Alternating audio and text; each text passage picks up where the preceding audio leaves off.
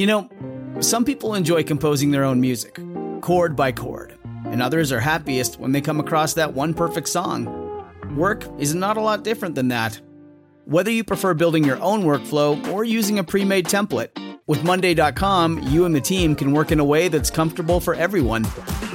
Tap the banner to go to Monday.com and build your own amazing workflow, or find an awesome template. No judgment.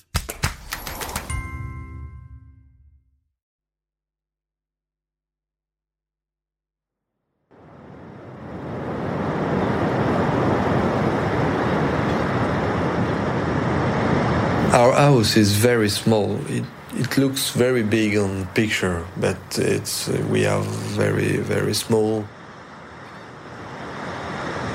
We are facing the Fastnet rock. My mother uh, wanted to see the light during the night, so she put something taller to put her bed, uh, and so she, she would be able to see the light. She just loved this country we know that she was murdered, but we still don't know how and why.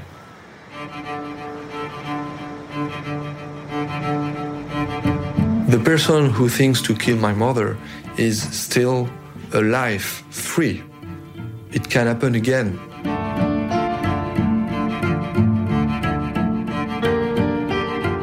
Sophie Toscan du Plantier's life was, on one level, a glamorous whirlwind of Parisian social occasions. Her second marriage to film producer Daniel Toscan du Plantier was a hectic world from which she sought refuge in the solitude of her holiday home in Dunmanus in West Cork. 39 year old Madame Duplantier was found murdered in the laneway of her holiday home, eight miles from Schull in West Cork. Despite all the efforts of the Gardaí, her killer is still at large. A murder, a murder hunt, a community living in fear. Just before 11 o'clock this morning, a team of Gardaí investigating the murder visited a house near Schull in West Cork and arrested one man. A suspect, an arrest, a media frenzy. The investigation is ongoing, as it was when he was brought in today. Then, nothing. No charge, no prosecution, no murder trial. Nothing until now. This attempt by another European country to seek to extradite an Irish resident is unprecedented. The French want to prosecute Ian Bailey in Paris for the murder of Sophie Toscan du Plantier, even though the Irish authorities have said there isn't enough evidence to go to trial here.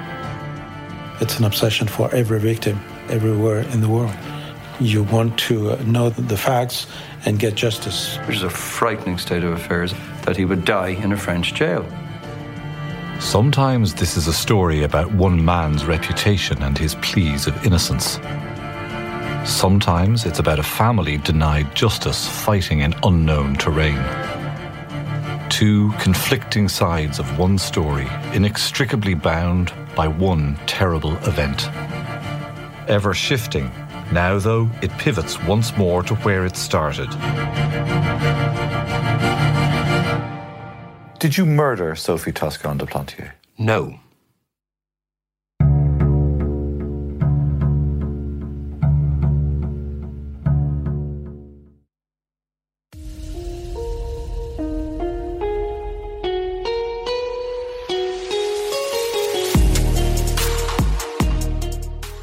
Hey, lovely listeners, and welcome back to Crime Analyst and the Intelligence Cell.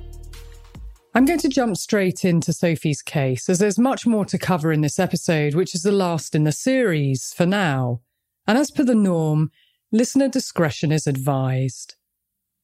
The clip you just heard is from the RTE 2017 documentary. Now, since the documentary aired, Bailey was convicted on May the 21st, 2019 of Sophie's murder by the Cour d'Assises de Paris and sentenced to 25 years in prison.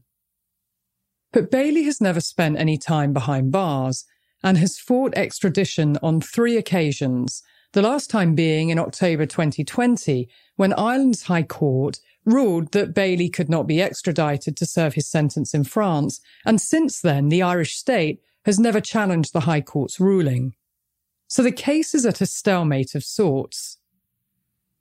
Now, in the last episode, I revealed that the DPP's official, Robert Sheehan, who wrote the DPP report, believed Bailey sounded credible and convincing, having heard him on one tape, a conversation that was recorded by Caroline Mangez, the Paris Match journalist.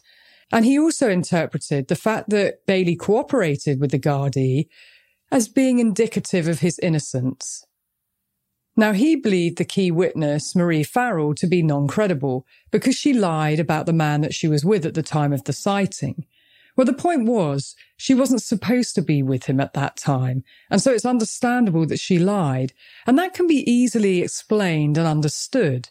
It doesn't make it right, of course, but it's not about moral judgment. These things happen in lots of cases, and much more than most would think. And I told you that the DPP report was released to Bailey and his legal team. Now, when I discovered that, I was really curious about why and also what the timeline was. And now I know, and I'm going to share with you what I found out. But before I do, there are a couple of other things I want to share with you that was in the report, which, well, they're perplexing. So there was one section that was headed premonition, and I'll read you the first sentence under it. In the event of a prosecution, Jules Thomas would clearly be a witness for Ian Bailey.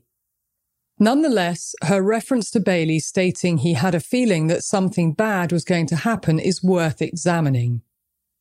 This would have been about 12:45 a.m. on the 23rd of December 1996. And then the report lists four people who say that their dogs were upset at this time and two others who say strange people or a strange man was seen on December the 23rd. And the section finishes with a sentence that Bailey and Jules were in the pub at this time. And that's pretty much it. Now, admittedly, I'm somewhat baffled about this section. It's clear that Jules won't testify against Bailey, but I'm unclear as to why this would be under the premonition heading. And also the doggos. Now, as much as I love doggos, I don't think these doggos would make great witnesses. So I'm not sure why they're included here, and I have no idea what he thinks could be further examined with them. And the fact that Bailey had a premonition, why is that being considered over and above concrete witnesses testifying to what they saw and heard? What is worth pursuing was that a strange man was seen, that should definitely be explored. And the strange people in inverted commas. I mean, this feels somewhat vague, but again, it should be explored. The DPP wrote that the Gardaí investigation into Sophie's murder had effectively destroyed the quality of life for Bailey and Jules Thomas, and the report went on and made serious allegations against Gardaí in relation to how witnesses were encouraged to make statements. Now, along with repeatedly referring to indications of Bailey's innocence, such as his willingness to give a hair sample, it criticised the arrest of Jules as possibly illegal and noted that, in fact, the DPP's office had advised against her arrest. And that was all under the heading Detention of Jules Thomas, allegedly on suspicion of committing murder. Now, that clearly is a point of tension that the Gardaí took advice and then they went ahead with the arrest anyway.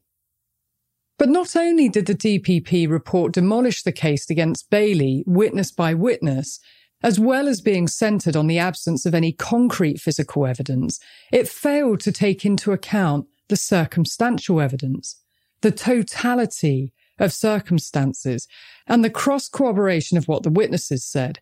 For example, James Camier's statement to Gardaí in 1998 was supported by similar statements by Caroline Leftwich and Paul O'Colmain, who also said that Bailey had told them of the murder that morning. Evidence that contradicted both Bailey and Jules, who said they only learned of the murder at 1:40 p.m. when informed of it by Eddie Cassidy. That cross corroboration is important in my opinion. So I have to posit the question, what's the likelihood that these individuals got together and conspired against Bailey, that they orchestrated what to say, when to say it, and how, and that they remembered this and repeated the same thing over and over again when asked, even lying under oath. I mean, why would they do that? What's the incentive for all these folk to lie? And I also made another discovery, and it relates to a different witness, a man called Patrick Lowney. Patrick Lowney disclosed that a man had called him in May 2000 to ask him to develop a roll of film discreetly. When he confirmed that he would, the man said he'd call again. The man then turned up at Lowney's home address 45 minutes later with a 36 shot roll of film. Now, he remained with him in the darkroom and Patrick Lowney said that he got agitated when he started looking closely at the photos as they were being developed. But what he saw shocked him. There were many photos of a woman lying on the ground. He said that she appeared to be on a stony ground in front of a closed gate on a lane, and there were briars and a stone wall to the side. He thought the pictures had been taken at night, and the woman on the ground appeared to be fully clothed. Some of the photos seemed to be taken right above the woman's body as the tips of the photographer's shoes were showing in some of the pictures. Patrick Lowney said he met Detective Sergeant Jerry McCarthy five months later, and the guard showed him photographs of various men. He identified the man who called him with the roll of film as being Ian Bailey. He later travelled with Detective Sergeant McCarthy and Detective Garda John Moore to the crime scene and examined the entrance. And he believed it was a similar location to the one in the pictures, albeit the briars were higher in the photos. Detective Garda John Moore took Patrick Lowney's statement in November 2000. And Patrick Lowney did give evidence at the French trial. Now, his statement corroborates what Podrick Byrne and Michael McSweeney said. But why was there no mention of this in the DPP's report? And if the photos existed, where did they end up? And I'm curious about what else may have been overlooked or missing from the DPP's report. In my opinion, it just seems so biased. But why would it be so biased, and how and why was it released to Bailey? Well, I found out that the DPP report was given to Bailey and his legal team in November 2011. The reason why? Well, it's a little convoluted, but it again tracks back to the DPP's office and the DPP, although not James Hamilton, but Eamon Barnes, the former DPP. Now, Eamon Barnes claimed that in 1998, a former West Cork solicitor by the name of Malachy Boohig was called to a meeting by three senior guards. Now, he said that the officers made it known that they were under pressure to secure a charge against Bailey. And after the meeting, a guard apparently followed Malachy Boohig outside and asked whether he'd been at school with John O'Donoghue, the then Minister for Justice. Now, the guard allegedly urged the solicitor to ask the minister to use his influence to help get a charge. And this so-called attempted interference was taken seriously by Eamon Barnes, although at the time no further action was taken. Eamon Barnes is understood to have disclosed the information to the state authorities in the interests of justice on October the 12th, 2011. Apparently, he was concerned that Bailey would face trial in France on the foot of what he believed to be a flawed and prejudiced investigation and a grossly improper attempt to get a prosecution. Now, the Attorney General, Marie Whelan, she then took an extraordinary decision. She advised that what was called the Barnes correspondence, along with the highly critical 44 page DPP report, should be handed over to Bailey, as well as the French in the interests of justice. It's rather bizarre, I have to say, that the DPP chose not to take action at the time when it happened in 1998, but yet he resurfaced it more than 13 years later. But that's what happened. And the report being released to Bailey well, that was a complete manna from heaven. This report has had such serious repercussions. Still to this day, despite the fact it was written in 2001, and since then, so much more has come to light. But one thing has been really niggling away at me ever since I listened to the West Cork podcast and watched the docu-series. Calling all lovers of mystery. Prepare to don your detective hat in June's Journey, a free hidden object mobile game that delves into the captivating journey of June Parker, a self proclaimed detective on a quest to unravel the mystery surrounding her sister's untimely death. Take a trip in time to the glitzy 20s and play as June, deciphering clues and unveiling secret plots within thousands of beautifully illustrated scenes. The thrill is endless with new chapters added weekly, allowing you to not only enjoy the detective adventure, but also to personalize and decorate your very own Orchid Island where the story takes place. How sharp are your detective skills? Find out when you download June's Journey on your Android or iOS device or play online via Facebook Games. Your detective journey awaits. When you need mealtime inspiration, it's worth shopping Kroger, where you'll find over 30,000 mouthwatering choices that excite your inner foodie. And no matter what tasty choice you make, you'll enjoy our everyday low prices, plus extra ways to save, like digital coupons worth over $600 each week. You can also save up to $1 off per gallon at the pump with fuel points. More savings and more inspiring flavors make shopping Kroger worth it every time. Kroger, fresh for everyone. Fuel restrictions apply. What was niggling away at me was Bailey's confidence throughout the docu-series and podcast in particular. His confidence levels, well, his arrogance, well, they were off the charts.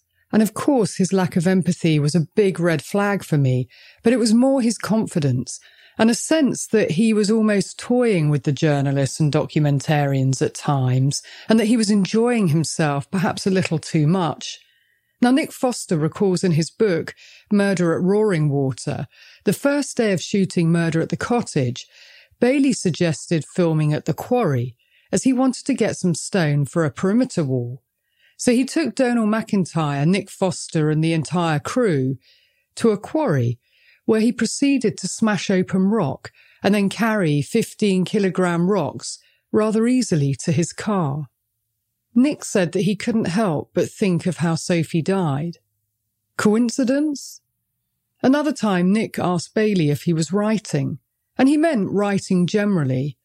But Bailey answered that he wasn't, and that after the arrest, he found that he could no longer get work as a journalist. He said that he couldn't write about, in inverted commas, the affair. That's what he called it. But it's what he said afterwards, which really bothered me. He said this. Now I can work the journalists like puppets on strings. It bothered Nick Foster too.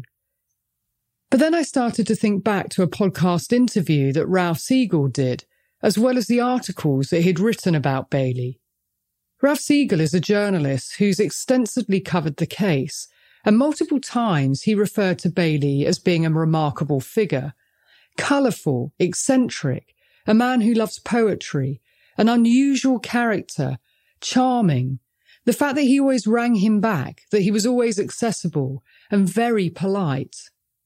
He said he was physically very large too, like a leading Shakespearean character, very tall, upright posture, like a Heathcliff type character in Wuthering Heights, he said. And Ralph described his relationship with Jules as being tempestuous in inverted commas, falling right into the trap, the euphemism for abuse, colouring the relationship as something totally different to what it is. And yes, I believe that he's been seduced. You see that charm offensive. You see it working. The fact that he was always accessible and always available to colour the story. The more that he talks, the more that he thinks people will believe his version of events, as he believes he's smarter than them. Of course, he understands journalists. He's one of them. And he's used to writing the story. He's used to writing the headlines. And he did, even in this case. We have to remember that Bailey was and still is a crime reporter. He understands the beat. He understands police procedure. He understands forensics. And remember what he said to the police when they first interviewed him. He said that they had never interviewed someone like him. That's what he said. And this is what he said when interviewed by the media after the first arrest in 1997. If they had evidence, I wouldn't be here talking to you. I, I wouldn't have been released. Yeah, yeah. Well, I know I'm, I'm innocent. I have nothing to do with this killing. Did you kill? Vous l'avez tué? No. Again, he sounds very confident and plausible, doesn't he? Let's break down what he said with some linguistic analysis. Now, this is classic faulty logic. Just because he was released, it doesn't mean there wasn't any evidence. You can be released for lots of different reasons. And then there's the statement, I know I'm innocent. He's reframing the narrative. You can know something and it not be true. He should just say a declarative and definitive statement, I'm innocent. And he also says the killing. He doesn't name Sophie, he creates distance. Now, these are all markers of deception. And there's something else that I noticed, and here's a top tip for crime analysts. Listen to a clip multiple times, and if there's a visual, again watch the clip multiple times, as each time you'll pay attention and notice different things. You should always do this as a crime analyst. Now, at first, I was listening intently to what was being said, the audio, and I wasn't paying attention to what was happening on camera. But when I rewatched the interview clip, when Bailey was asked whether he killed Sophie Toscan du Plantier, his stare intensifies and he looks fixated. There's a real intensity about him, like he'd been waiting for this question and had prepared for it and been preparing for it. And when it comes, he gives an emphatic no, but his head nods yes. Now, my interpretation of that is leakage. Right there. These are the moments that I wait for. And you should really check it out. Look at the clip yourself. Now, the actual clip is from the behavior panel. And full disclosure, I haven't watched these guys before, but someone sent me the link and the clip. And I'll put the link in the show notes. Now, that particular interview that I'm referencing is at 40.47 to 40.58. And it's from an old interview Bailey gave, as I said, in 1997 after he was arrested. So watch it yourself so you can see exactly what I'm talking about and you can decide for yourself. The second nod that he does afterwards, I think he's re-emphasizing and it's kind of like a so there. It's for emphasis. And again, it's unnecessary. But it's really hard to control everything. You can control what you say, but oftentimes your body may betray you and leak out a different message. And he's not an expert on behavior. And in the moment, in an interview, the excitement of doing it, or when the adrenaline is pumping through the body, or you're trying to remember what to say, well, your face may do its own thing. Now, what I'll say to you is that baseline behavior is important on things like this, so you can never just take something in isolation.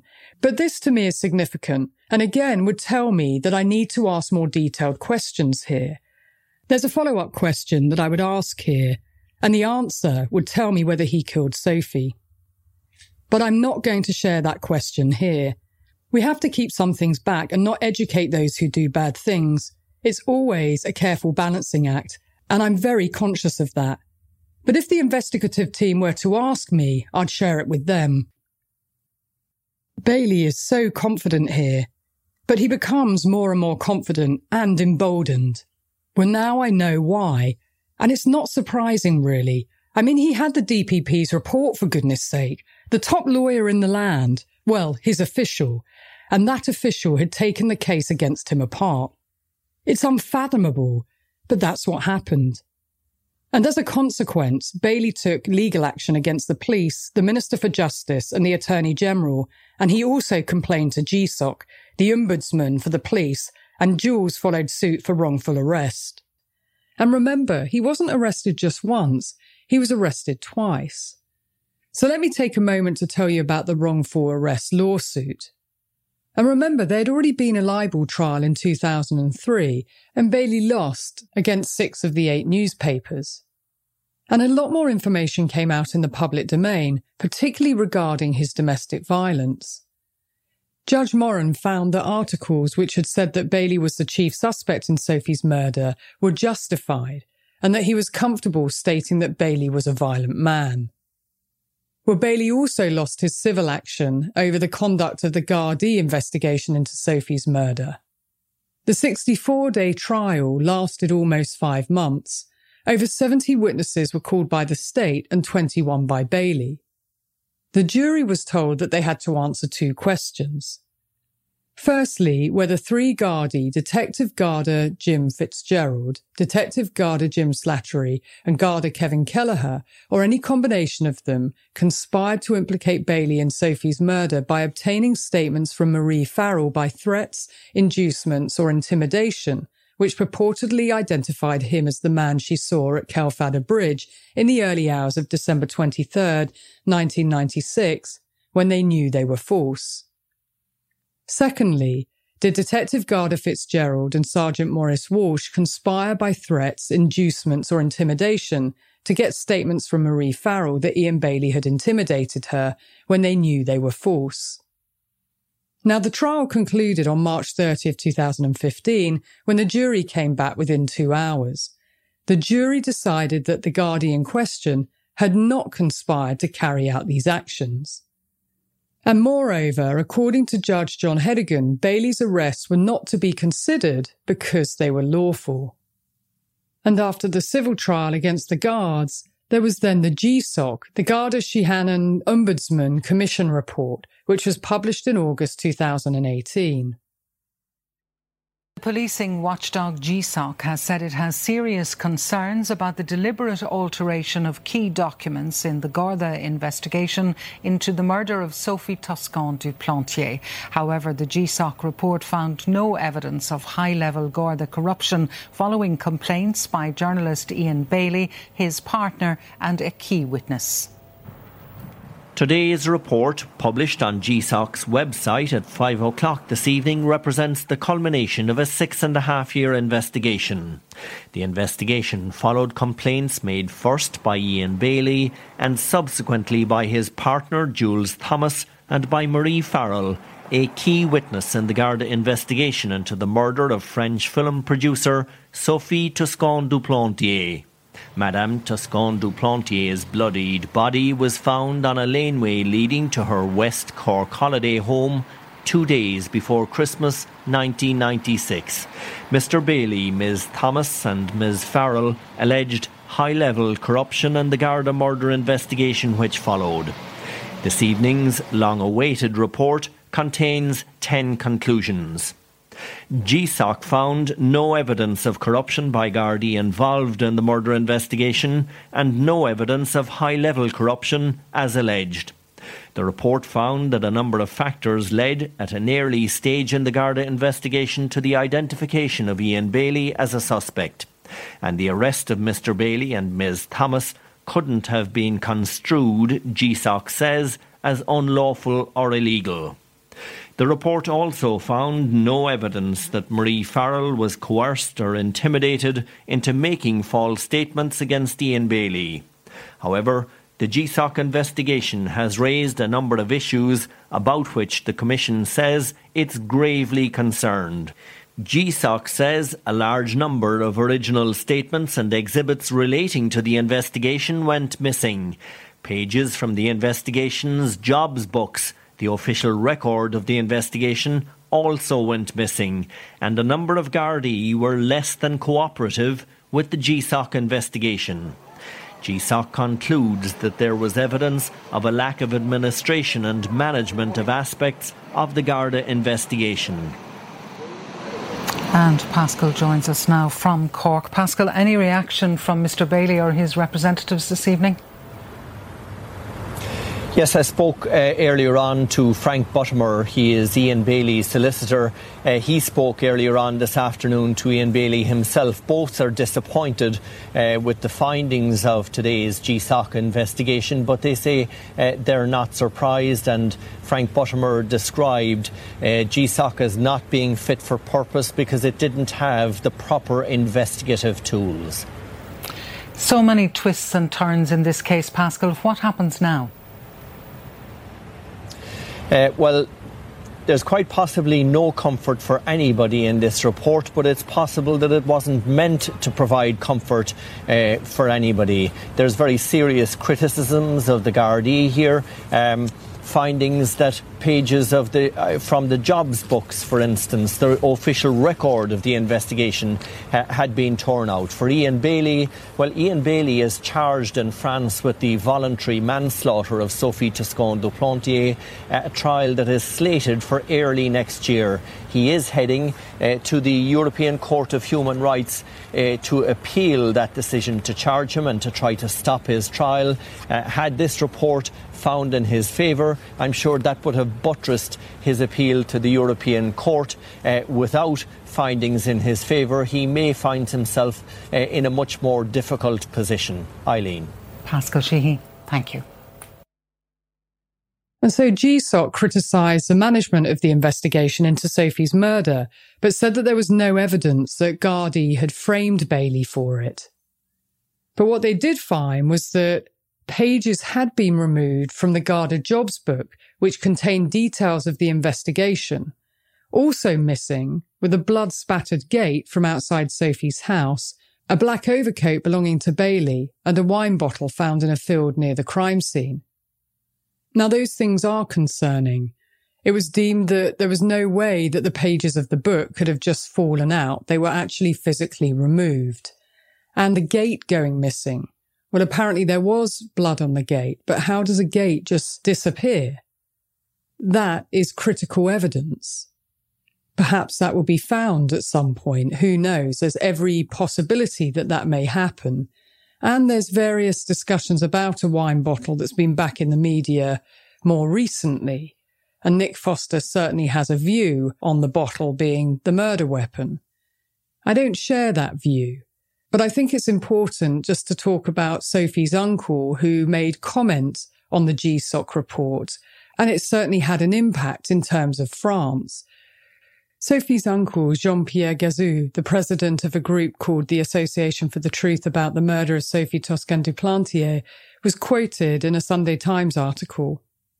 He said, The most important point to retain from the document is that there is no evidence to suggest Ian Bailey was framed or that evidence was falsified, forged, or fabricated by Gardaí. The report is important because it confirms a previous judgment from the High Court of Dublin that the Gardaí criminal investigation was not corrupt. This point will certainly be useful for the next stages of judicial actions in France, particularly the Assizes trial against the accused person. Okay, so Bailey lost his challenge to the European Court of Human Rights to stop the French trial from going ahead. And as we know, he was found guilty in absentia.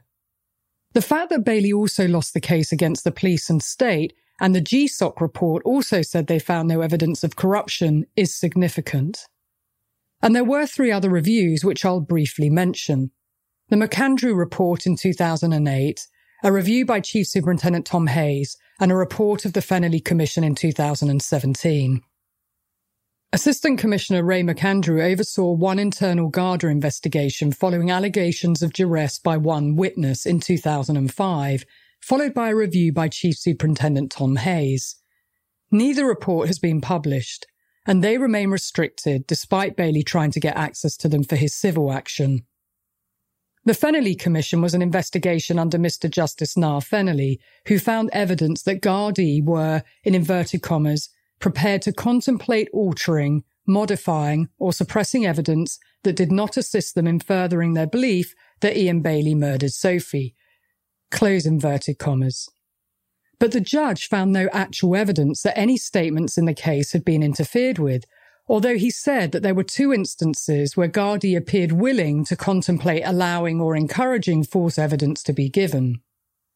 And so the upshot is that three DPPs over the years have taken the same decision not to prosecute Bailey, despite the findings of these reviews and Bailey losing the court action against the police. And the clarifier, it was Eamonn Barnes who was Ireland's first DPP who took the decision first off not to prosecute Bailey. He gave evidence at the High Court in 2015 and said he did not prosecute Bailey because he did not believe there was prima facie evidence to do so, and also due to the challenges with the police investigation. He told the court that he was aware Gardaí were anxious that Bailey be prosecuted, and there was a lot of, in inverted commas, attempted persuasion for this to happen. And so, despite these reviews, the DPP's office has stuck to their guns and remained firm in their decision not to prosecute Bailey. And so the French trial went ahead, starting in May 2019. And yes, admittedly, for me, it's a strange process to put someone on trial in absentia for murder in another country and find them guilty. Now, you might recall that I said in an earlier episode that the two criminal justice systems base their decisions on the same evidence and information. But that's not entirely accurate. The French investigated the case for longer, for nine years, and they spoke with many witnesses in Ireland and in France, and they had access to information from the libel trial. And their criminal justice process puts the victim at the heart of it, and so Sophie was at the centre of it rather than Bailey. Now, some witnesses from Ireland did testify, and statements were read out in court too, but importantly, there was new information and witnesses who testified in person, whereas the DPP's official made their decision in isolation based on the case file and information obtained between December the 23rd, 1996 and 2001. However, even though Bailey was found guilty in France, three attempts to have him extradited using a European arrest warrant have failed, the most recent attempt being in October 2020. Again, much weight was placed on the DPP's 2001 report and in the 2020 ruling. And many thought that when Bailey was convicted in a French court, that that would change the decision regarding extradition. But in the 63 page written judgment, Mr. Justice Burns emphasised that the guilt or innocence of Bailey in respect of the murder of Sophie was not an issue in the proceedings. It's actually more complicated than that. And what it boils down to is effectively the Irish don't recognise French law, despite being a European member state. So the technical side I'm going to explain now for those who are interested. It came down to the requirement of reciprocity, namely nationality, Bailey being English and not Irish, and Ireland having an extra requirement to fulfill regarding the validity of a European arrest warrant issued by another member state. Let me read out what it says on the Association for the Truth about the murder of Sophie Toscan du Plantier website, where it explains this requirement of reciprocity. And for those that are interested, the link is in the show notes. This is what it says. In our case, a French citizen was killed in another country. The suspect resides in that other country while being a citizen of a third country, i.e., Bailey is still a British citizen. French criminal law provides that the French justice system can intervene in the case initiate criminal prosecution, decide on bringing charges against the suspect, and refer to the competent French court, which will decide on the suspect's guilt and request his transfer to the issuing state via the European arrest warrant. Irish criminal law does not provide for the same possibility, meaning that if an Irish citizen was killed in France, the Irish justice system could not intervene either at the investigation stage or at the prosecution stage. The Irish justice system can only intervene abroad if the suspect is himself or herself an Irish citizen. In other words, it's the nationality of the victim which authorises the French justice system to deal with a criminal case when the crime has been committed abroad, whereas under Irish law, it's the nationality of the alleged perpetrator which justifies the intervention of the Irish justice system abroad. And so this is why the case is at a stalemate of sorts, and it's also just worth thinking about the costs of Sophie's case. We know the cost in terms of human life. To Sophie and to her family and friends, it's immeasurable. But just think for a moment about the cost of the investigations, all these reviews and all the legal processes. The costs for the state have been immense, and it's still ongoing. Perhaps if there had been a trial in the first place, a lot of this could have been avoided.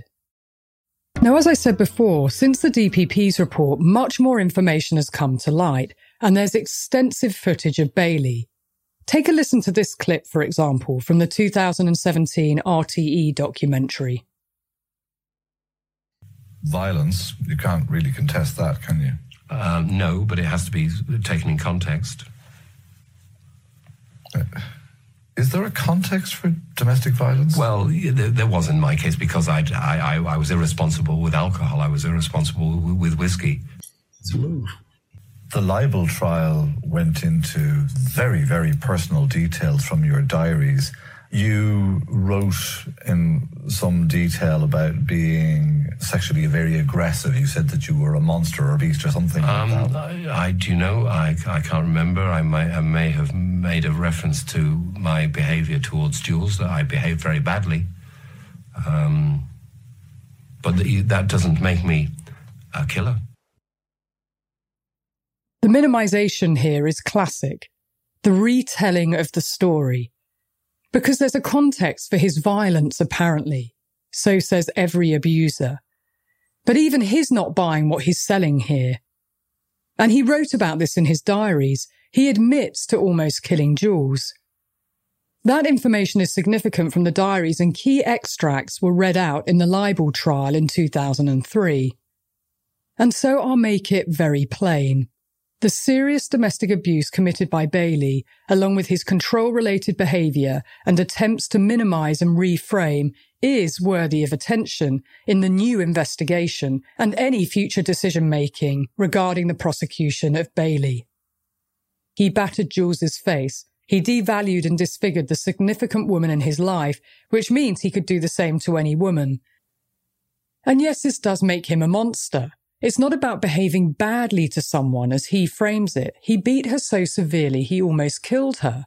Jules had reconstructive surgery to her face, and so we can't let him get away with reframing the narrative.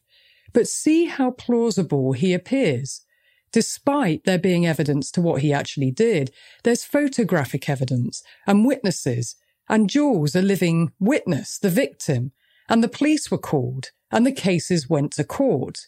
Yet he has no qualms about minimizing it and reframing it as just being irresponsible and behaving badly. And so, no, I'm not having it. Others have allowed it to be downplayed and called it, for example, a tumultuous relationship.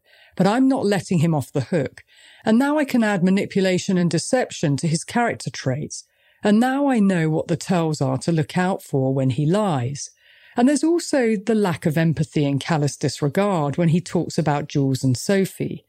And then there's the so-called dark humour or off-colour comments or admissions. That's what those who he uttered them to believe them to be. But in reality, who jokes about themselves committing a brutal murder multiple times to different people? No one does it. It's so odd to joke about something like this. And so was he unburdening himself? Was it leakage? And what are the chances, as I've said before, that all the witnesses have misinterpreted this or misremembered? Well, this is what he said about it in 2017 so many people all coming forward and all saying Ian Bailey, one way or another, said, surely it's beyond coincidence. Surely there's something there. Well, um, uh, one, I, they weren't admissions. I was using irony as a tactic, albeit I can see now very unwisely. Ah, okay, so apparently Bailey was being ironic.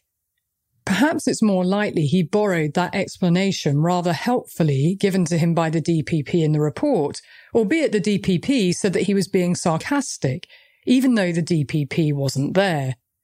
So it's interesting to me that Bailey misremembers the very explanation that the DPP gave for him. Why would he misremember it? Well, he's under pressure. And because it's simply not true. And again, he's not buying what he's selling here and neither am I. But like I said, no one but no one is ironic or joking about murdering a woman in a brutal way in the locale where it happened. I mean, why would you joke about something as serious as that? And how disrespectful to Sophie and her family. And these traits that I'm describing were their indicators of psychopathy, which can be identified from an indirect assessment of Bailey's behaviour from all the extensive footage of him over the years. And let's not forget that Sophie was disfigured and devalued in her death, but also when Bailey wrote about her. He talked about her in inverted commas complicated love life and her house being a love nest. Let me read to you one of the first articles that Ian Bailey wrote for the Star newspaper. The headline is Locals Talk of Male Friends. And he uses the name Eoin Bailey in this particular article. The complicated love life of murdered French documentary filmmaker Sophie Toscan du Plantier was revealed last night. Miss du Plantier, whose badly battered body was discovered yards from her isolated holiday home near Schull, West Cork, on Monday, made frequent visits to the area, often with different male companions. The 38 year old filmmaker had just decided to divorce her present husband, Daniel, who had been married three times, and to rejoin her first husband. She used the white painted converted farmhouse as a hideaway love nest, neighbours said.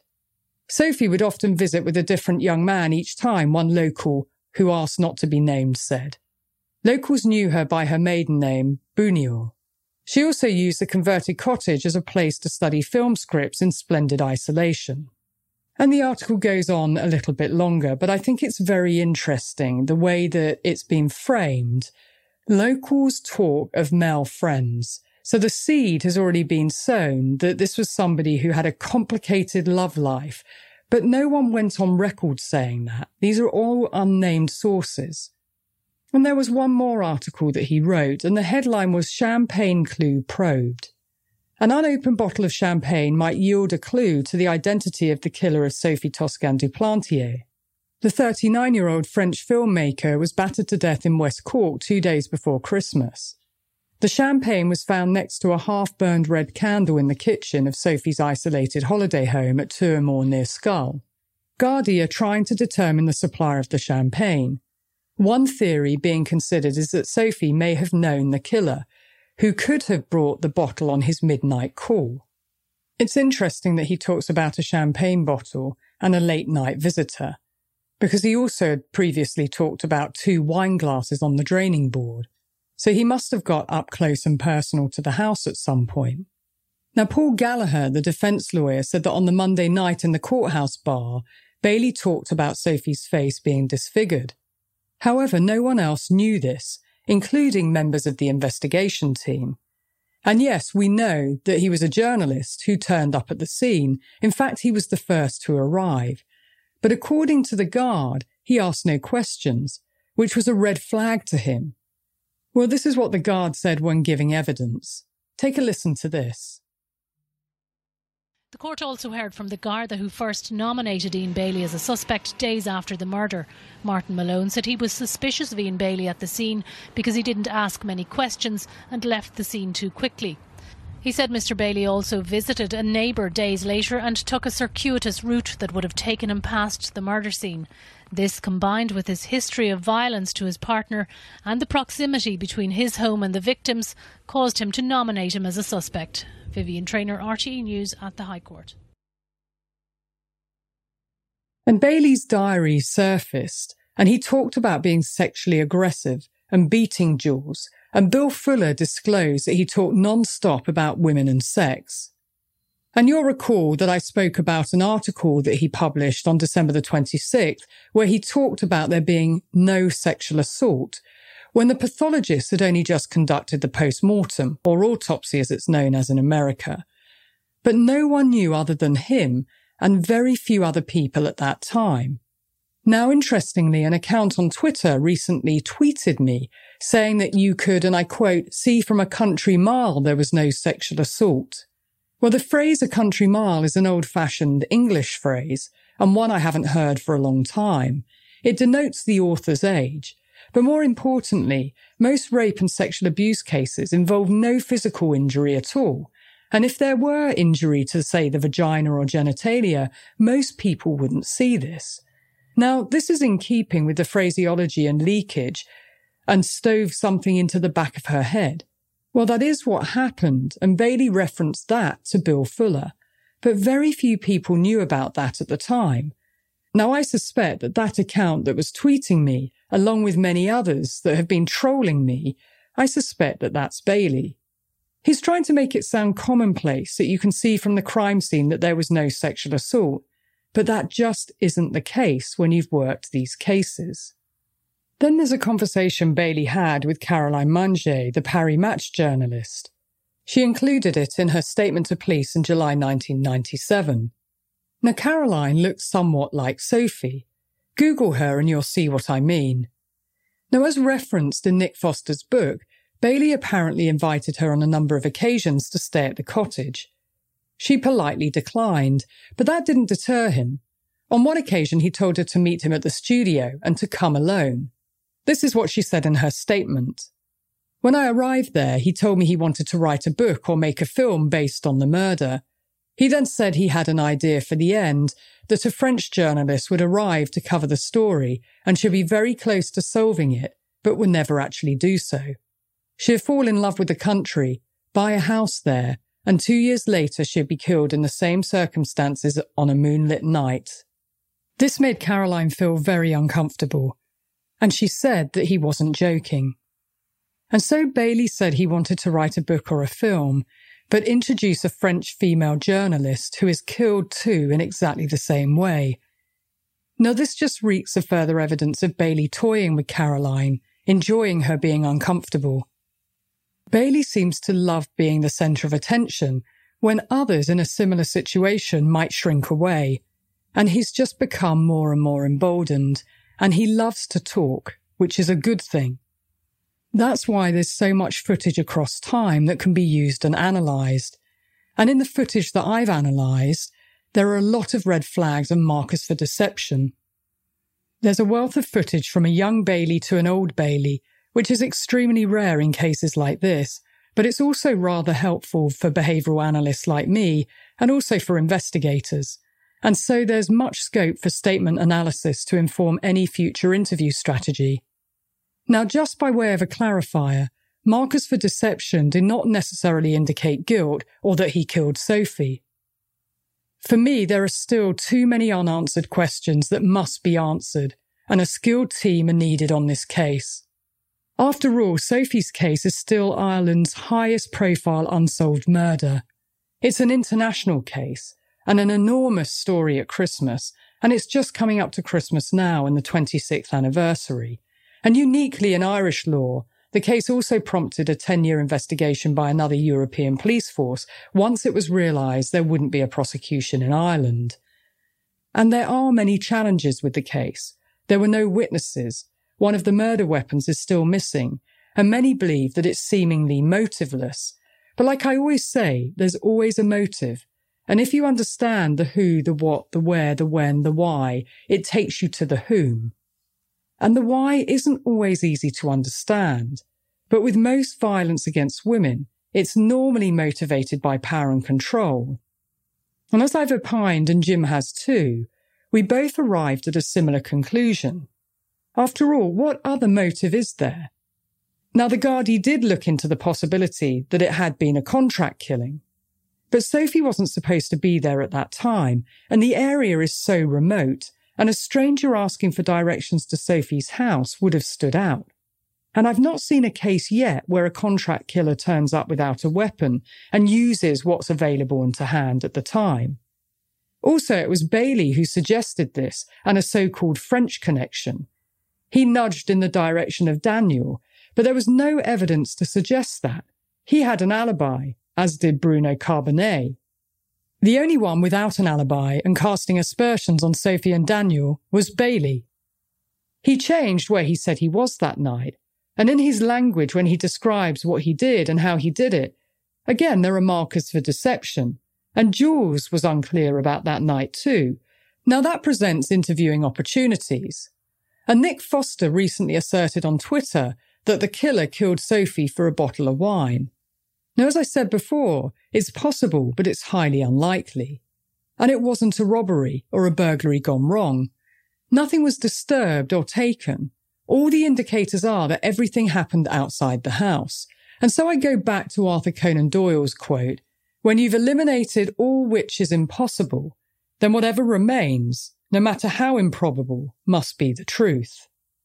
And so I assess and work through all the possibilities and there's the victimology and crime scene behaviour, analysing how Sophie was killed. And I still believe that this was motivated by rejection. There was a lash out in anger by a man who has poor impulse controls, someone with an explosive temper, a Jekyll and Hyde type character, a man who wouldn't take no for an answer, a bully who would intimidate if he couldn't charm and manipulate a woman to bend to his will, a man who would leak misogyny, who objectifies women and talks down to women, who sees women as fair game, there for his pleasure, a man whose post-offence behaviour would create distance between him and Sophie, who would devalue Sophie in death. That was my profile before knowing anything about Bailey.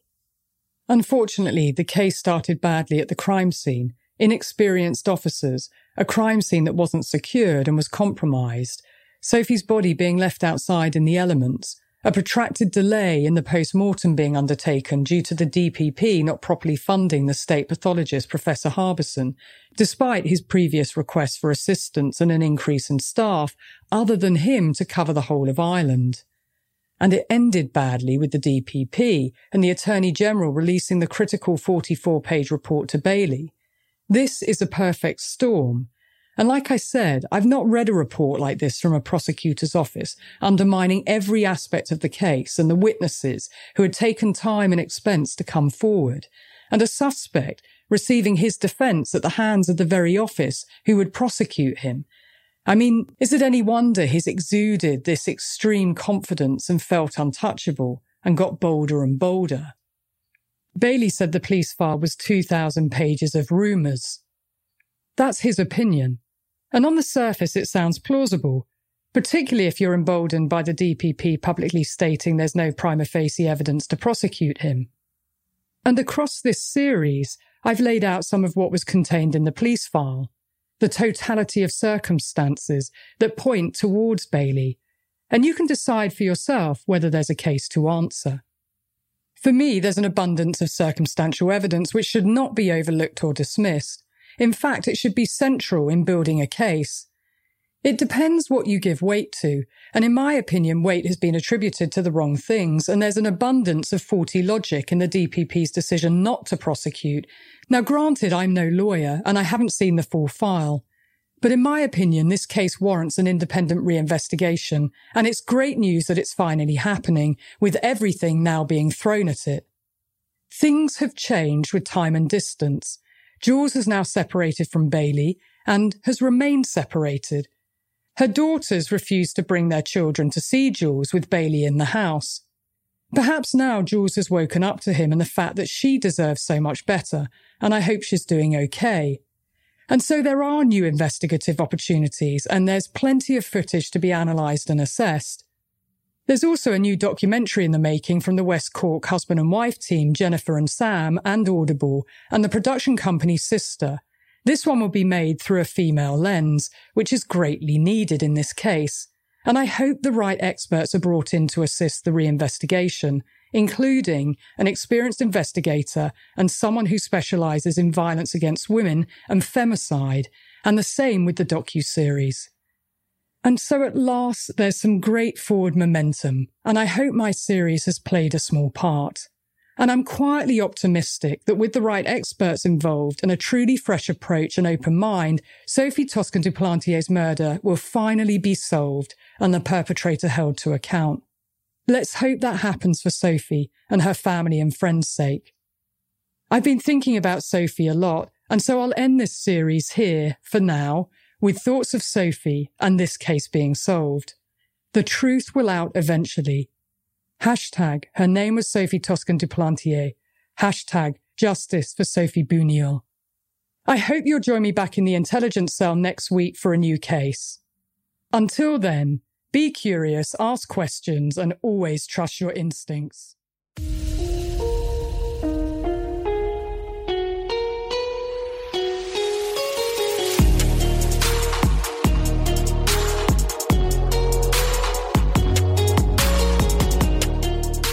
And here's my final two cents before the episode wraps. The first is a huge thank you to all of you, my lovely listeners and crime analysts, for tuning in every week. The second is an ask. If you like what I do, please take two minutes to leave a five star review on whichever platform you listen to me on. It really helps others find me and helps with the ratings. So thank you, thank you. Crime Analyst is written, produced, and hosted by me, Laura Richards. Sound engineering by Tim Hanson at Half Ogre Studios. Cover art and graphics by Chris Raybottom at Syndicate. And music by Kilrude.